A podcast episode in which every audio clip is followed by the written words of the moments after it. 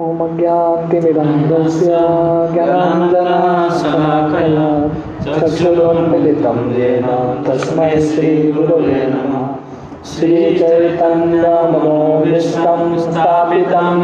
भूतले स्वयं रूप कदामयं ददाति स्वपदान्तिकम्। श्रीगुरो श्रीयुतापदकमलं श्रीगुरुर्वैष्णवांश्च। श्रीरूपं सानुजाता सहगणा रघुनाथान्वितं तं सजीवं साद्वैतं सावधूतं परिजनासहितं कृष्णचैतन्यदेवं श्रीराधा कृष्णबाला सहगणा ललिता श्रीविशाखान्वितं नमो विष्णुपादाय कृष्णकृष्णाय भूतले, श्रीमते भक्तिवेदान्त स्वामी इति नामिने नमस्ते सरस्वती देवे, गौरवाणी प्रचारिणे निर्विशेषशून्यवादी पाश्चात्यदेशकारिणे पञ्चाकल्पतरुभ्यश्च कृपा सिन्धुरेव च पतितानां पावनेभ्यो, वैष्णवेभ्यो नमो नमः। जय श्री कृष्ण चैतन्य प्रभु नित्यानंद श्री अद्वैत गदाधर श्रीवासादि गौर भक्त वृंद हरे हरे कृष्णा हरे कृष्णा कृष्णा कृष्णा हरे हरे। हरे राम हरे राम राम राम हरे हरे हरे। कृष्णा। टेक्स्ट 24 अग्निर्निरस्तो दत्तश्च। गरोदारश्च दुष्टिता। ऋतं क्षेत्रं धनं येषां कियत्। Translation. There is no need to live a degraded life and subsist on the charity of those whom you tried to kill by arson and poisoning. You were you also insulted one of their wives and usurped their kingdom and wealth. तो विदुर धृतराष्ट्र को बोल रहे हैं कि आपको ऐसा तुच्छ ज़िंदगी की ज़रूरत नहीं है जो दूसरों के दान पे जी रहे हैं स्पेशली जिनको आप खुद मारने का प्रयास करते हैं विष दे के अस्त्र से। और खासकर आपने उनके एक पत्नी, द्रौपदी का अपमान किया और उनका राज्य और दंड ले लिया। तो ऐसे लोगों के साथ उनके दान पे रहने के लिए आपको ज़रूरत नहीं है। तो ऐसा तुच्छ जीवन आप त्याग करके मेरे साथ वन में चलो। Purport. The system of varnashrama religion sets aside a part of one's life completely for the purpose of self realization and attainment of salvation in the human form of life. तो हमारे सनातन धर्म में, वैदिक संस्कृति में वर्णाश्रम धर्म है। तो वर्णाश्रम धर्म किसके लिए है? ताकि स्पेशली जो आश्रम का धर्म है, ज़िंदगी के एक मोड़ पे आदमी सब कुछ छोड़ के पूरा फोकस भगवत धाम प्राप्त करने के लिए लगाए राइट तो हमारे वैदिक ग्रंथ के अनुसार अगर कोई 50 साल का हो गया तो घर छोड़ के वानप्रस्थ स्वीकार करता है और बाद में संन्यास स्वीकार करता है। सो ये वर्णाश्रम सिस्टम है, ताकि ये ट्रेनिंग है स्पेशली जब समय बीतता है, बुढ़ापा आता है, पूरा फोकस आध्यात्मिक जीवन में ही लगाए। That is the routine division of life but person like Dhritarashtra even at their very ripened age wanted to stay at home, even in a degraded condition of accepting charity from enemies. तो वर्णाश्रम system क्या है? अगर कोई 50 साल का हो गया, घर में रहता नहीं, घर छोड़ के निकलता है तीर्थ यात्रा में भ्रमण करता है और बाद में संन्यास स्वीकार करता है। पर धृतराष्ट्र जैसे व्यक्ति even at their very ripen age उसका जो शरीर है, पूरे तरह से नष्ट हो चुका है। हमने देखा कि टेक्स्ट 22 में विदुर बताते हैं, विदुर के धृतराष्ट्र के शरीर का हालत। वो बोलते हैं, तुमको पहले से आँख नहीं था, अभी तुमको सुनाई भी नहीं दे रहा है। राइट और उसके बाद तुम्हारा याददाश्त भी कम हो गया है, स्मृति भी कम हो गया है, तुम्हारा जो डाइजेशन सिस्टम है कम हो गया है, तुम जब बात करते हो, कफ निकलता है, इतना अवस्था हो गया है, फिर भी तुम्हारा आसक्ति छोड़ नहीं रहा है स्पेशली जो जिन लोगों को आपने कष्ट पहुँचाया है, दर्द दिया है, मारने का प्रयास किया है, उनकी दया पे अभी भी आप जी रहे हैं। 5000 years ago, there was one Dhritarashtra, but at the present moment, there are Dhritarashtras in every home. तो प्रभुपाद बोलते हैं, पाँच हज़ार साल पहले, संस्कृति इतना बड़ा था कि एक ही धृतराष्ट्र था राइट पर अभी कलयुग में हर एक घर में धृतराष्ट्र है। कोई घर छोड़ के तैयार ही नहीं है। घर छोड़ के जाना मतलब भगवान की भक्ति करना। राइट कोई भगवान की भक्ति करने के लिए तैयार नहीं है। जैसे गांधारी ने आँख पे पट्टी बांधा है। आजकल सब लोगों ने आँख पे पट्टी बांधा है। हाँ, इसको भागवतम में बोलते हैं पश्यन नपी न पश्यति। राइट देखते हुए उनको दिखता नहीं है। आँख है फिर भी अंधे हैं।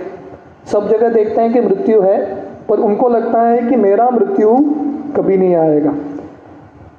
Politicians specially do not retire from political activities unless they are dragged by the cruel hand of death और killed by some opponent element तो प्रॉपर लिखते हैं कि हर एक घर में धृतराष्ट्र है और स्पेशली पॉलिटिक्स में तो बहुत सारे धृतराष्ट्र हैं राइट राजनीति। तो ऐसे धृतराष्ट्र बूढ़े हो जाते हैं, फिर भी पॉलिटिक्स छोड़ेंगे नहीं। अपना आसन, अपना पदवी छोड़ेंगे नहीं, किसी को देंगे नहीं। जब तक मृत्यु आके उनको उठा लेता है, या उनसे शक्तिशाली कोई विपरीत नेता आके उनको हार देता है। To stick to family life to the end of one human life is the grossest type of degradation and there is an absolute need for the Viduras to educate Dhritarashtras even at the present moment तो प्रभुपाद बोलते हैं, सबसे अंधकार का जीवन क्या है? अंत तक घर में ही बैठ के रहना, घर के सुविधा के साथ ही आसक्त बनाए के रहना। That is the grossest type of ignorance degradation इससे ज़्यादा बद्ध अवस्था और कुछ है ही नहीं। इसलिए प्रॉपर बोल रहे हैं देर एन एब्सोल्यूट नीड तो इसलिए ये दुनिया में ज़रूरत किसका है? विदुरों की ज़रूरत है। विदुर जैसे महात्मा की ज़रूरत है। जो हर घर में जाके ऐसे जो धृतराष्ट्र हैं, उनको भक्त बनाए और उनको वैराग्य का ज़िंदगी प्रदान करें। जब शिला प्रभुपाद अमेरिका में थे तो प्रभुपाद बहुत बार उनके आँख से आँसू आता था। प्रभुपाद जब कार में जाते थे, एक जगह से दूसरी जगह तो प्रभुपाद देखते थे गोल्फ होता है। गोल्फ होता है? जो बहुत रईस लोग हैं, वो गोल्फ खेलते हैं। एक छोटा सा गेंद होता है मतलब एकड़ एकड़ फार्म्स होता है। तो वो गेंद को मारते मारते वो छोटे से गड्ढे के अंदर वो बॉल को डालना है। उसको गॉस बोलते हैं। मतलब करोड़पति लोग वो खेलते हैं। हम्म। हाँ तो प्रभा देखते थे, ये गोल्फ कौन खेल रहा है? बूढ़ा अस्सी साल का एटी फाइव ईयर्स का बूढ़ा गोल्फ खेल रहा है। तो प्रभुपाद देख के उनके आँख में आँसू आता था, अभी मरने वाला है गोल्फ खेल रहा है। हम्म। प्रभुपाद देखते थे कि उस समय अमेरिका में, अभी भी भारत में भी हो रहा है।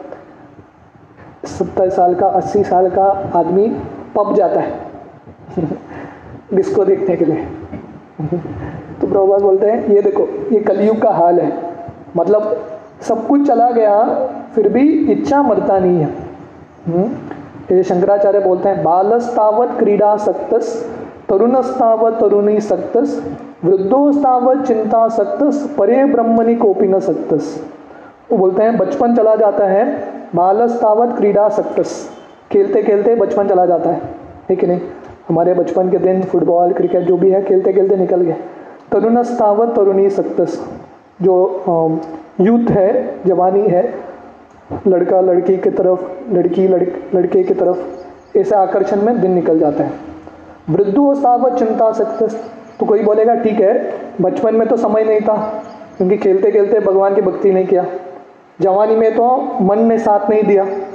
अलग अलग विचार आते गए। ठीक है, बुढ़ापा तो साथ देगा। तो बोलते हैं, तरुण वृद्धोस्ताव चिंता सक्तस। नहीं, वृद्धावस्था में भी बहुत चिंता रहता है।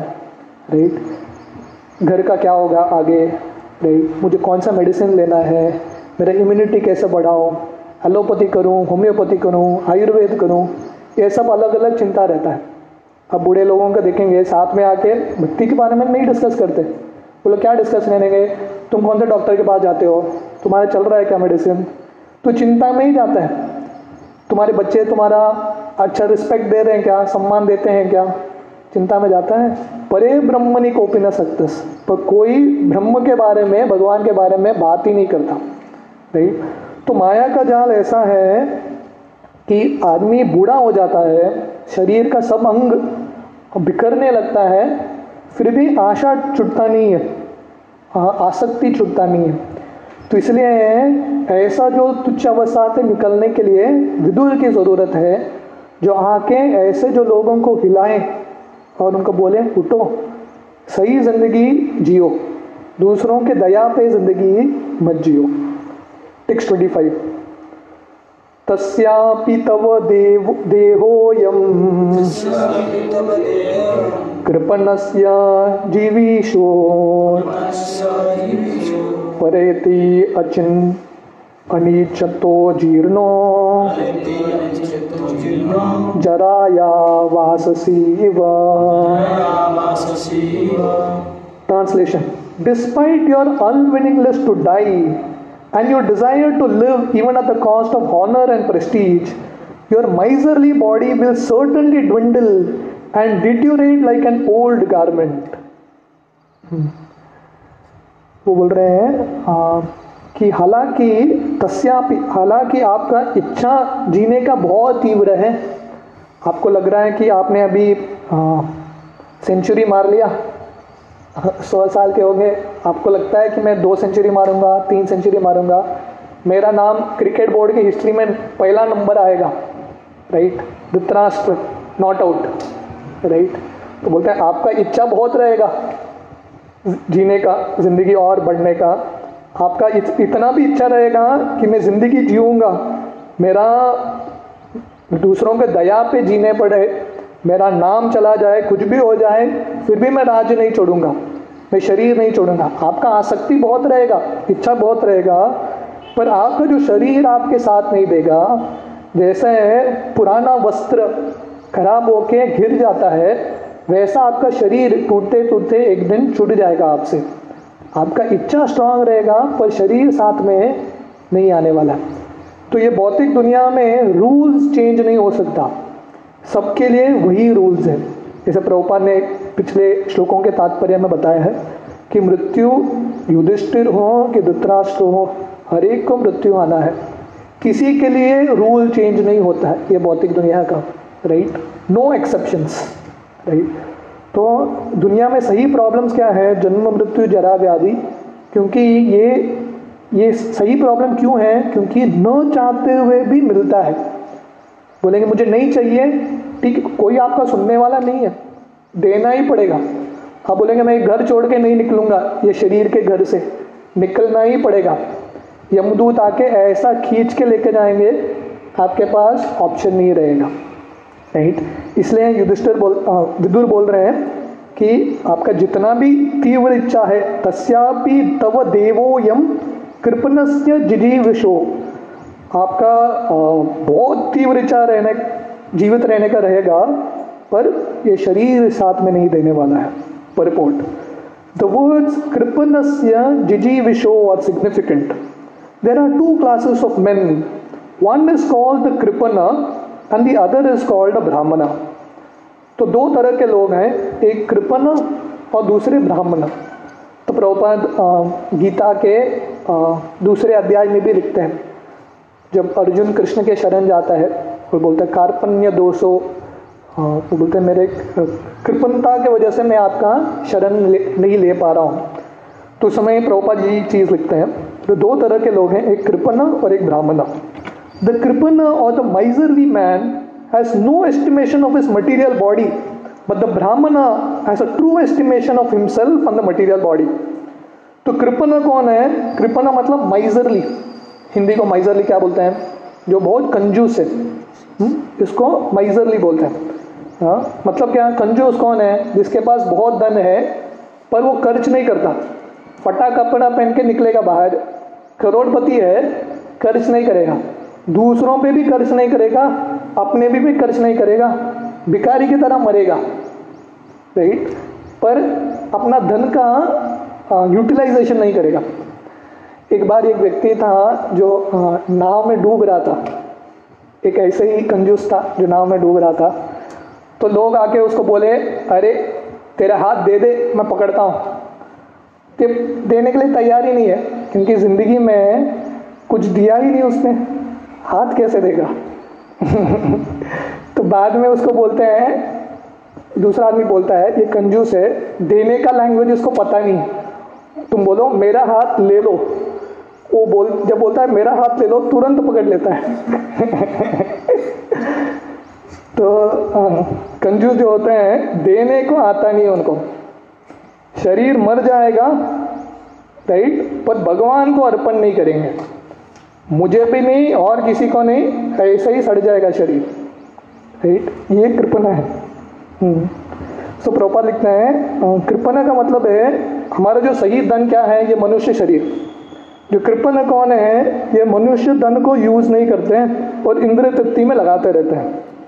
The brahman has a true estimation of himself in the material body ब्राह्मण कौन है, जो बुद्धिमान है, उसको पता है कि मेरा सही धन ये मनुष्य शरीर है इसलिए मुझे मनुष्य शरीर से भगवान का सेवा करना है। एक बार मैं राधा गोविंद महाराज का लेक्चर सुन रहा था। तो राधा गोविंद महाराज बोल रहे थे चंदन जो है ना, चंदन को जितना घिसाओगे, उतना सुगंध आता है।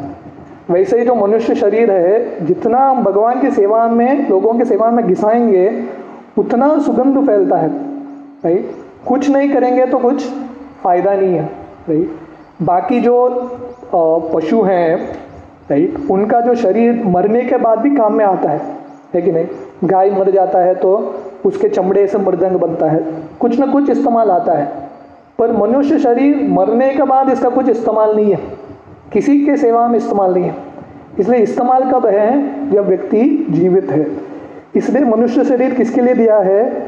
दूसरों की सेवा में, भगवान की सेवा में यूटिलाइज करने के लिए। The kripana having a wrong estimation of his material body wants to enjoy sense gratification with his utmost strength. Even in old age, he wants to become the young man by medical treatment or otherwise. तो ये चल रहा है आजकल के दुनिया में।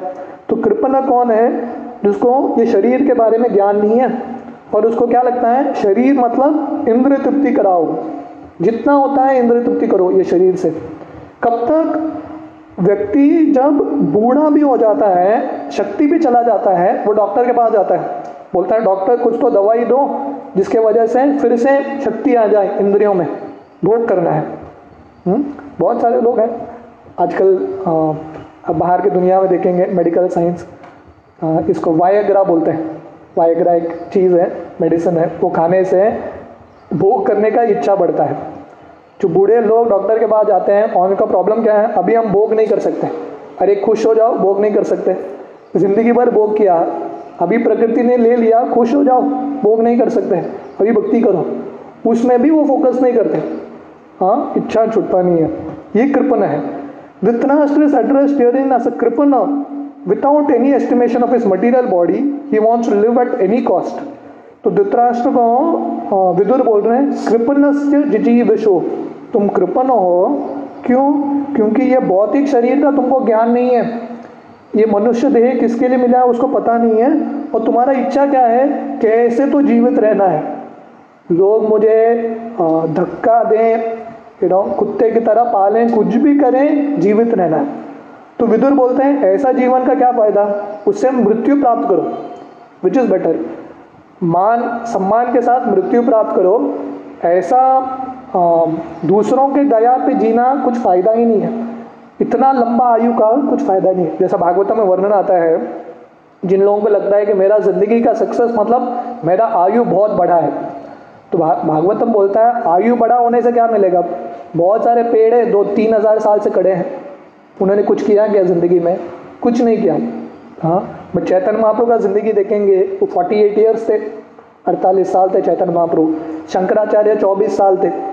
कम आयु था और उन्होंने बहुत कुछ करके गए राइट तो कितना बड़ा आयु है वो इम्पोर्टेंट नहीं है। आप आयु के साथ क्या करते हैं वो इम्पोर्टेंट है। इसलिए भागवत बोलता है, एक क्षण भी ठीक है भगवान की भक्ति में, पर कोई भगवान का भक्ति नहीं कर रहा है, हज़ार साल भी जिएगा तो ऐसा जीवन का कुछ फ़ायदा नहीं है। Vidura is trying to open his eyes to see that he cannot live more than his term and that he has to.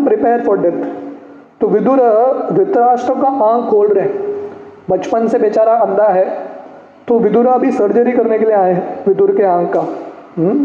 वो बोल रहे हैं अभी आँख खोल के देखो तुम जितना चाहिए तुम्हारी ज़िंदगी को बढ़ा नहीं सकते और मृत्यु तुम्हारे बहुत करीब आ चुका है। Since death is inevitable, why should he accept such a humiliating position for living? अगर मृत्यु निश्चित है तो ऐसा बद्ध अवस्था दूसरों के दया पे जी के क्या फ़ायदा? राइट मृत्यु आना है तो जल्दी आ जाए, चलेगा। राइट मृत्यु से क्यों डरना है? पर ये जो गलत जीवन है इससे डरना है? It is better to take right path even at the risk of death तो प्रभुपाद बोल रहे हैं, अरे सही मार्ग ले लो, मर भी गया तो चलेगा। फ़र्क क्या पड़ता है? इसलिए जब अभिमन्यु कुरुक्षेत्र रणभूमि में आ, उनको ये चक्रव्यूह तोड़ना था। अभिमन्यु को पता था मुझे एक ही वन वे ट्रैफ़िक ही आता है। चक्रव्यूह के अंदर प्रवेश करने को आता है वापस आना मुझे पता नहीं है। और अर्जुन और कृष्ण सुशर्मा अरे ही एक दिशा में लेके गए थे कुरुक्षेत्र रणभूमि में। पर अभिमन्यु को बहुत कॉन्फिडेंस था क्योंकि अभिमन्यु को लगा अरे लंबा जीवन जी के क्या मिलेगा? सेवा मिल रहा है तो रिस्क है ज़िंदगी का चलेगा मैं कर लूँगा। राइट? तो ये भक्त what is the point in having a big life ऐसा बड़ा जीवन का कुछ फ़ायदा नहीं है। उससे अच्छा है सही पथ पे जाते हुए मर जाए, चलेगा। गलत पथ पे जाके लंबा जीवन से अच्छा है, सही पथ पे जाके छोटा जीवन, मर जाओ नो प्रॉब्लम जब रावण सीता का अपहरण करके लेके जा रहा था, तब जटायु देख रहे थे तो सीता जटायु उस समय बहुत बूढ़े थे। हाँ सीता को पता था जटायु रावण के सामने कुछ मुकाबला नहीं है जटायु का। तो सीता, जटायु को इतना ही बोलती है, राम को बता दो, रावण मुझे लेके गया। बस इतना ही संदेश। पर जटायु को लगता है, अरे, ऐसे कैसे करूँ? मेरे सामने अपहरण हो रहा है सीता देवी का। मैं ऐसे बैठ के देखता कैसे रहूँ? मुझे कुछ करना है। जटायु को पता था, मैं कुछ करूँगा, मैं मर जाऊँगा। तो जटाई बोले, चलेगा। सही पथ पे जाते हुए मृत्यु बहुत अच्छा है। ऐसे अन्याय को देखते हुए जीवन से। इसलिए जटायु जाते हैं, रावण के साथ झगड़ा करते हैं, मर जाते हैं, पर गर्व के साथ मरते हैं। तो मरना भी है, गर्व के साथ मरो। इसलिए जब जटायु मरते हैं, दुख होता नहीं उनको। हाँ जब हमारे बॉर्डर्स में सैनिक मरते हैं, उनको दुख नहीं होता। गर्व का मृत्यु है वो। वैसे ही जब अभिमन्यु मरता है अभिमन्यु के चेहरे पे लोग उसको मार रहे हैं, पर अभिमन्यु के चेहरे पे स्माइल है, मुस्कान है। मर गया है, फिर भी उसके चेहरे पे मुस्कान है, क्योंकि उसको पता है ये गर्व का मृत्यु है। तो इसलिए विदुर बोल रहे हैं, मृत्यु तो इन्हीं में आने वाला है। उससे अच्छा है गर्व का मृत्यु पाओ। ऐसा डिग्रेडिंग ऐसा जो तुच्छ मृत्यु पाके कुछ फ़ायदा नहीं है। Human life is meant for finishing all kind of miseries of material existence and life should be so regulated that one can achieve the desired goal तो मनुष्य ज़िंदगी किसके लिए है? ये भौतिक दुनिया के कष्टों को, कुंटों से मुक्त होने के लिए। वन शॉट फिनिश तो प्रभुपाद, बहुत बार इस्कॉन के भक्तों को हम सबको बहुत बार आग्रह करते थे कि ये मनुष्य ज़िंदगी का एक बिज़नेस है। ये जो भौतिक दुनिया का जन्म मृत्यु के साइकिल का जो बिज़नेस है, उसको खत्म करो। बार बार वापस आते मत रहो। और इसके लिए जो हमारा लक्ष्य पाने के लिए रेगुलेशन चाहिए फोकस रखना पड़ेगा। Dhritarashtra due to his wrong conception of life has already spoiled 80% of his achieved energy. So what he behooved him to utilize the remaining days of his miserly life for the ultimate good. तो धृतराष्ट्र ने ये अलग धारणा रखते हुए उनकी बचपन से ट्रेनिंग मिला नहीं। और जो ट्रेनिंग मिला, उसने यूटिलाइज नहीं किया। धृतराष्ट्र का भाग्य देखो। धृतराष्ट्र के पिता कौन है? व्यासदेव है, जो भगवान के अवतार है, उसके पिता है? और धृतराष्ट्र का संग करने के लिए कौन है? भीष्म है, जो महात्मा है। विदुर है, जो यमराज है, और एक महात्मा है राइट तो इसका संग जन्म अवतार के अवतार से इनका जन्म हुआ, व्यासदेव से। संग महात्माओं का है, फिर भी निकला दुरात्मा। तो इसलिए आप जिसके संग में रहेंगे, वो इंपॉर्टेंट है। उससे इंपॉर्टेंट है, आप संग सुन के क्या करते हैं? वित्राष्ट्र संदेश सुनता था, रोज सुबह शाम भागवत सुनता था, पर इस कान से उस कान अंदर कुछ गया ही नहीं। इसलिए आप साधु संग में भी रहेंगे, पर आपने निश्चय ले लिया। कुछ नहीं करूँगा मैं। तो क्या होगा? कुछ नहीं होने वाला। एक बार एक पेड़ के ऊपर पंछी बैठे थे राइट और किसी ने थाली मारा नीचे राइट जब आवाज़ करता है, पंछी उड़ता है। तो किसी ने ताली मारा, पंछी उड़ा कि नहीं, पंछी उधर ही बैठा है। क्योंकि पंछी ने तैयार किया, जितना भी आवाज़ करो, मैं इधर ही बैठने वाला हूँ। तो किसी ने तय कर लिया, मैं सुधरने वाला नहीं हूँ। तो कोई भी उसके पास आए, कृष्णा आए, व्यासदेव आए, भीष्म आए, कोई भी आए, सुधरता नहीं है व्यक्ति। इसलिए हमारा ज़िंदगी का दायित्व भगवान पे नहीं है। इसलिए जब युद्ध के बाद जब गांधारी कृष्ण को बोलती है, आपके वजह से युद्ध हुआ। आप चाहिए तो दुर्योधन को सुधार सकते थे। तो कृष्ण बोले, नहीं, मैं नहीं सुधार सकता। नहीं, हर एक जीव का दायित्व जीव के ऊपर ही है। मैं बोल सकता हूँ, पर मेरा जो ये है, वचन है, वो सुनना है कि नहीं, हर एक जीव के ऊपर है। इसलिए भगवान गीता बोलते हैं अर्जुन को, और बाद में अर्जुन को बोलते हैं, तुमको जो करना है करो। मैंने अपना काम कर लिया, अभी तेरा ज़िंदगी, तू देख ले। तो बाद में अर्जुन बोलते हैं, नहीं, करिष्य वचनम तवा। राइट तो इसलिए धृतराष्ट्र का ज़िंदगी इतना था, पर फिर भी उसका धारणा ठीक नहीं था। तो इसलिए उसका 80 परसेंट ज़िंदगी उसने खराब कर दिया था। अभी थोड़े ही दिन बाकी हैं, विदुर बोलते हैं, पूरा ज़िंदगी तेरा खराब हो गया। अभी थोड़े दिन बाकी हैं, उसको तो सही यूटिलाइज करो। Such a life is called miserly because one not properly utilise the assets of the human form of life तो ये जो ज़िंदगी है, धृतराष्ट्र का ज़िंदगी है, वो कृपण का ज़िंदगी है, क्योंकि मनुष्य जन्म को यूज़ नहीं कर पाता। Only by good luck the such a miserly man meet a self realise soul like Vidura and by instruction gets rid of the notions of material existence जो विदुर धृतराष्ट्र जैसे लोग थे, जिनका दुर्भाग्य निश्चित है, सब लोगों ने आशा छोड़ दिया धृतराष्ट्र पे, गया कड्डे में राइट फिर भी ऐसे व्यक्ति के लिए विदुर आते हैं। अपना तीर्थ यात्रा छोड़ के विदुर आते हैं। उनको लगता है, और एक बार कोशिश करता हूँ, क्या जाता है? हुआ तो हुआ राइट तो ऐसे जो दुर्भाग्य कृपण है, धृतराष्ट्र जैसे लोग हैं, कलयुग में उनका एक ही आशा है, एक ही भाग्य है। इसलिए गौर गोविंद महाराज का बायोग्राफी का टाइटल है बुक का नाम वेन गुड फॉर्चून अराइजेस किसी के ज़िंदगी में भाग्य कब खुलता है? जब उनकी ज़िंदगी में विदुर जैसे महात्मा आते हैं राइट तो विदुर जैसे जब महात्मा आते हैं और उनका उपदेश देते हैं, तब व्यक्ति कृपण से ब्राह्मण बन सकता है राइट तो इस तरह से विदुर इतने दया के साथ, शब्द तो बहुत कठोर है पर विदुर के हृदय में बहुत प्रेम और दया का भावना है। उतने दया के साथ अपने बड़े भाई धृतराष्ट्र को बोल रहे हैं कि ये जन्म को कोवो मत, नहीं तो फिर से और एक जन्म लेना पड़ेगा। हम टेक्स्ट ट्वेंटी सिक्स से आज शाम को दें हरे कृष्ण।